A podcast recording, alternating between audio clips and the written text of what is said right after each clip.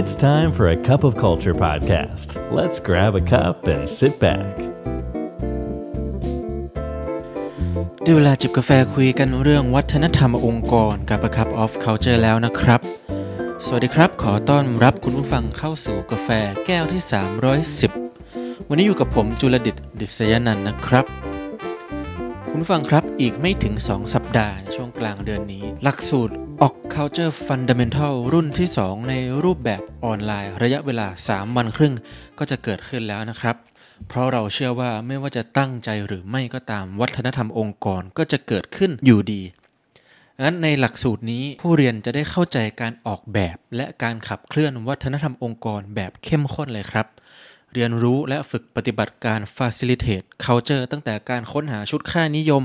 ชุดพฤติกรรม แล้วก็แผนการขับเคลื่อน เพื่อกำหนดวัฒนธรรมองค์กรในแบบที่ต้องการและปฏิบัติได้จริงนะครับ หากสนใจต้องรีบหน่อยแล้วนะครับ เพราะเหลือที่นั่งน้อยมากๆครับตอนนี้ คุณผู้ฟังสามารถอ่านรายละเอียดเพิ่มเติมได้ที่เพจ A Cup of Culture ดูตรงพินโพสต์ด้านบนสุดของเพจได้เลยนะครับ สำหรับกาแฟในแก้วนี้เราว่ากันด้วยเรื่องของ return to office resistance คือ HR จะทำอย่างไรนะครับ เมื่อประกาศออกมาแล้วว่าให้พนักงานเนี่ยกลับเข้ามาทำงานที่ออฟฟิศแต่กลับไม่ใช่พนักงานทุกคนนะครับ ที่อยากจะกลับเข้ามาทำงาน ด้วยเหตุผลอะไรก็ตามแต่วันนี้เราจะมาคุยกันเรื่องนี้นะครับ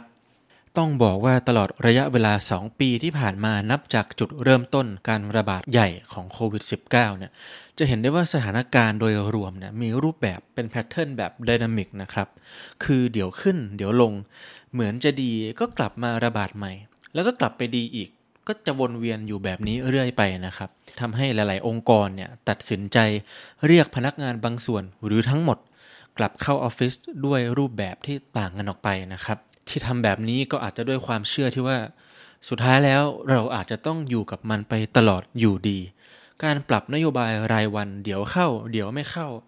ก็อาจจะทำให้กระบวนการทำงานเนี่ยไม่ไหลเลื่อนนะครับ สู้ให้มีรูปแบบที่ชัดเจนไปเลยดีกว่า ตกลงจะเข้าไหมหรือจะไม่เข้า ประกอบกับปัจจัยด้านวัคซีนที่ประชากรส่วนมากเนี่ยทยอยได้รับเข็ม 2 เข็ม 3 เข็ม 4 กันทั่วหน้าแล้วนะครับ ก็อาจจะเสริมความมั่นใจแหละให้กับ HR ว่าเอาละเราก็ประกาศเลือกเอาสักทางไปเลย ซึ่งในกรณีที่เราจะคุยกันวันนี้คือเชิญชวนให้พนักงานเนี่ยกลับเข้ามาทำงานในออฟฟิศนะครับ ในมุมหนึ่งเนี่ยการกลับมาทำงานด้วยกันที่ออฟฟิศก็มีเหตุผลที่มีน้ำหนักอยู่เหมือนกัน ทั้งช่วยส่งเสริมการพูดคุยระหว่างทีม หรือช่วยให้การประสานงานเนี่ยเป็นไปได้อย่างราบรื่นมากยิ่งขึ้น ซึ่งทั้งหมดทั้งมวลนี้เนี่ยก็จะเอื้อต่อการสร้างนวัตกรรมให้กับองค์กรนะครับ แต่ในอีกมุมหนึ่งก็ต้องบอกว่าในอีกมุมหนึ่งที่ว่านี้ก็คือในมุมของพนักงานบางส่วน อาจให้คุณค่ากับอิสระที่ตนเองได้รับในช่วงนี้นะครับ ความยืดหยุ่นในชีวิตรวมไปถึงความปลอดภัยเมื่อได้อยู่ที่บ้าน ซึ่งเหตุผลในมุมหลังนี้เนี่ยไม่เพียงแต่ทำให้พนักงานกลุ่มนี้เนี่ยไม่อยากกลับเข้าไปออฟฟิศแต่ยังลุกลามไปถึงการเป็นปัจจัยสำคัญนะฮะ สู่การเกิด the great resignation ดังที่เราได้เห็นแล้วในประเทศไทยของเราด้วยซ้ำไปใช่ไหมครับ ก็เหมือนกับทุกการเปลี่ยนแปลงใด ๆ ในโลกนี้นะครับ สิ่งที่ผู้บริหารหรือฝ่ายทรัพยากรบุคคลกำลังเผชิญอยู่นี้เนี่ยคือแรงต้านจากฝั่งที่มีชุดเหตุผลต่างออกไป และในฐานะ หัวเรือที่จะต้องรับผิดชอบต่อความเป็นไปขององค์กร บริหารความต้องการความคาดหวัง แล้วก็ความรู้สึกของคน ไปพร้อม ๆ กันทั้งหมดนี้เนี่ยจะทำอย่างไรได้บ้างนะครับ เพื่อหาจุดสมดุลที่ไม่ใช่ zero sum game แต่เป็น positive sum ที่ส่งผลดีเกิดประโยชน์ต่อทุกๆฝ่าย วันนี้เรามีเคล็ดลับการลดแรงต้านนี้มาฝากกันนะครับ ก่อนอื่นเรามาทำความรู้จักกับสิ่งที่เรียกว่า the resistance to support spectrum กันก่อน ให้คุณผู้ฟังลองจินตนาการถึงชาร์ตหรือหรือภาพภาพหนึ่งนะครับเป็นจะเป็นภาพที่ว่าด้วยเรื่องทุกการเปลี่ยนแปลงนะจะมีทั้งผู้ที่ต่อต้าน และสนับสนุนอยู่เสมอครับ โดยเราเนี่ยสามารถแบ่งกลุ่มคนออกได้เป็น 5 กลุ่ม แล้วก็เอามาเรียงในชาร์ตนี้จากซ้ายสุดไปขวาสุดนะครับ ทางซ้ายสุดเนี่ย เริ่มต้นที่ active resistor หรือคนที่ต่อต้านแบบหัวชนฝาเลย แล้วก็แสดงออกมาด้วยทั้งคำพูด การกระทำพฤติกรรมนะครับ ต่อมาเรียกว่า passive resistor หรือภาษาบ้านๆอาจจะใช้คำว่าดื้อเงียบนะครับ คือไม่เห็นด้วยหรอกกับนโยบายหรือความเปลี่ยนแปลงที่ประกาศออกมา หรือที่กำลังจะเกิดขึ้น แต่ก็ไม่ได้แสดงออกมาอย่างชัดเจน กลุ่มที่ 3 เรียกว่า neutral หรือว่าคนที่ เฉยๆแหละ ยังไงก็ได้ แบบที่ 4 เรียกว่า passive supporter ก็จะคล้ายๆกับ passive resistor แต่เป็นในทางตรงกันข้ามนะครับ คือเห็นดีเห็นงามเห็นด้วยแหละ กับความเปลี่ยนแปลงที่จะเกิดขึ้น เพียงแต่ว่าก็ไม่ได้ออกมาประกาศ เพื่อที่จะโน้มน้าวฝั่ง resistor เนี่ยให้เข้ามาเป็นพวกหรือว่ามันเป็นฝั่งเดียวกับตนเองนะครับ ก็สนับสนุนแล้วก็ยินดีทำตามอย่างเงียบๆกลุ่มสุดท้ายกลุ่มที่ 5 คือฝั่ง active supporter ก็เป็นขั้วตรงข้ามกับ active resistor นะครับ คือเห็นดีเห็นงามด้วยมาก ๆ และออกมาเป่าประกาศเชิญชวนให้ทุกคนเนี่ย เอาด้วยกันกับตนเองนั้นที่อธิบายให้เห็นภาพของคน 5 กลุ่มนี้ ก็เป็นเพราะว่าเราจะมีวิธีการเข้าหา หรือวิธีการเข้าไป approach กลุ่มคนทั้ง 5 นี้แตกต่างกันนะครับ ดังนั้นขั้นแรกนะครับ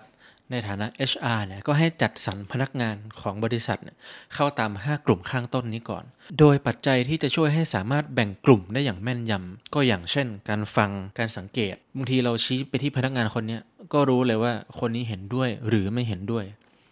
หรือถ้าหากการฟังการสังเกตอาจจะไม่ชัดเจนพอ หรือเราไม่สามารถไปมอนิเตอร์พนักงานได้ทุกคนเนี่ยก็อาจจะทำแบบสำรวจขึ้นมาถามตรงๆได้นะครับ ว่าคิดเห็นอย่างไรต่อการกลับมาทำงานที่ออฟฟิศ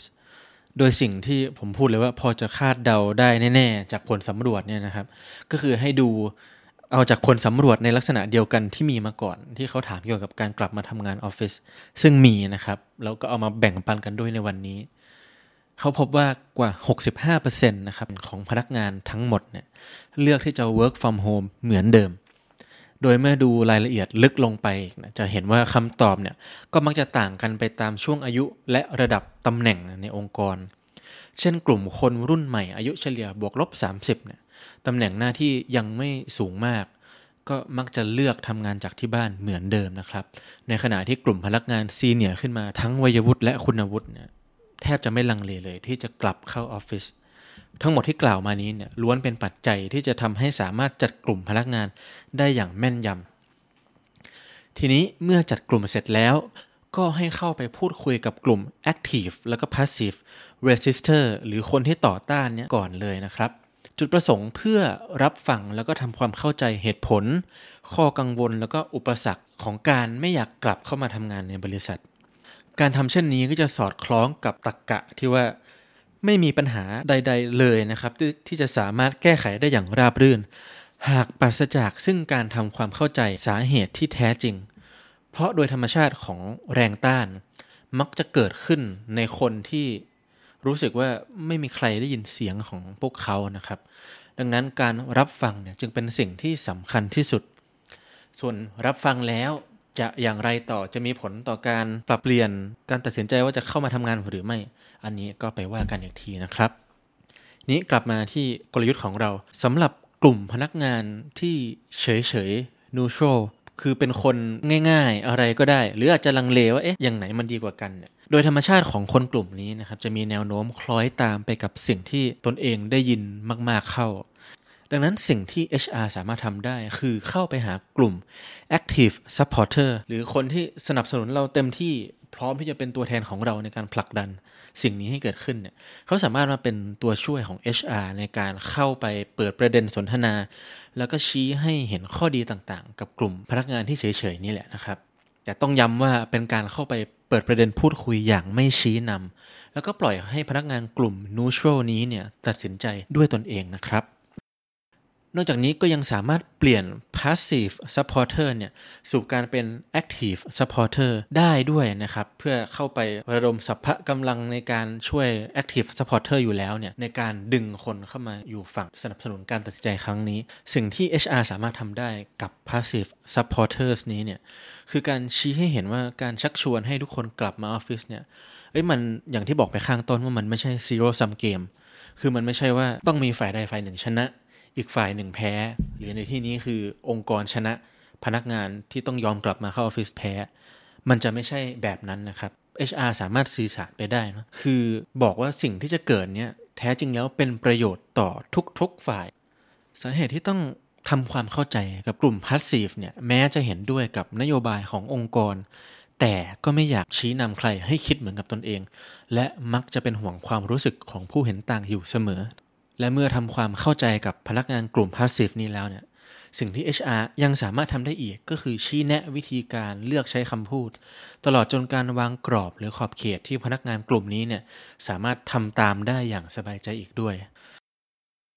สุดท้ายนี้การตัดสินใจให้พนักงานกลับเข้าออฟฟิศเนี่ยต้องบอกว่ามันจะเป็นสิ่งที่ไม่ได้เกิดขึ้นกับทุกองค์กร หรือทุกตำแหน่งงานนะครับ ซึ่งไม่ว่าจะเลือกทางไหนสุดท้ายแล้วเนาะสิ่งสำคัญที่สุดคือผู้เกี่ยวข้องเนี่ยจะต้องผ่านกระบวนการไตรตรองร่วมกันมาเป็นอย่างดีมาก ๆนะครับ จนมั่นใจมาก ๆแล้วจริง ๆ ว่านี่เป็นการตัดสินใจที่ถูกต้องอันจะส่งผลดีต่อทุกฝ่าย และเมื่อปักธงแล้วว่าโอเคละสามารถพูดออกมาได้อย่างมั่นใจแล้วว่า การกลับเข้าออฟฟิศนี้แหละ ส่งผลดีต่อทุกคนในภาพรวม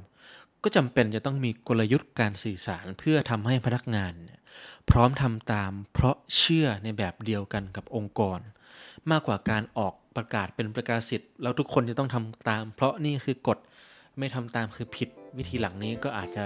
ไม่ใช่วิธีที่ดีนักนะครับ ในการบริหาร perception หรือประสบการณ์โดยรวมของพนักงานทุกคนที่มีต่อองค์กรนะครับ วันนี้กาแฟหมดแก้วแล้วนะครับ อย่าลืมนะครับ ไม่ว่าเราจะตั้งใจหรือไม่ก็ตาม วัฒนธรรมองค์กรก็จะเกิดขึ้นอยู่ดี แล้วทำไมเราไม่มาออกแบบและสร้างวัฒนธรรมองค์กรที่เราอยากเห็นกันล่ะครับขอบคุณครับ And that's today's Cup of Culture. See you again next time.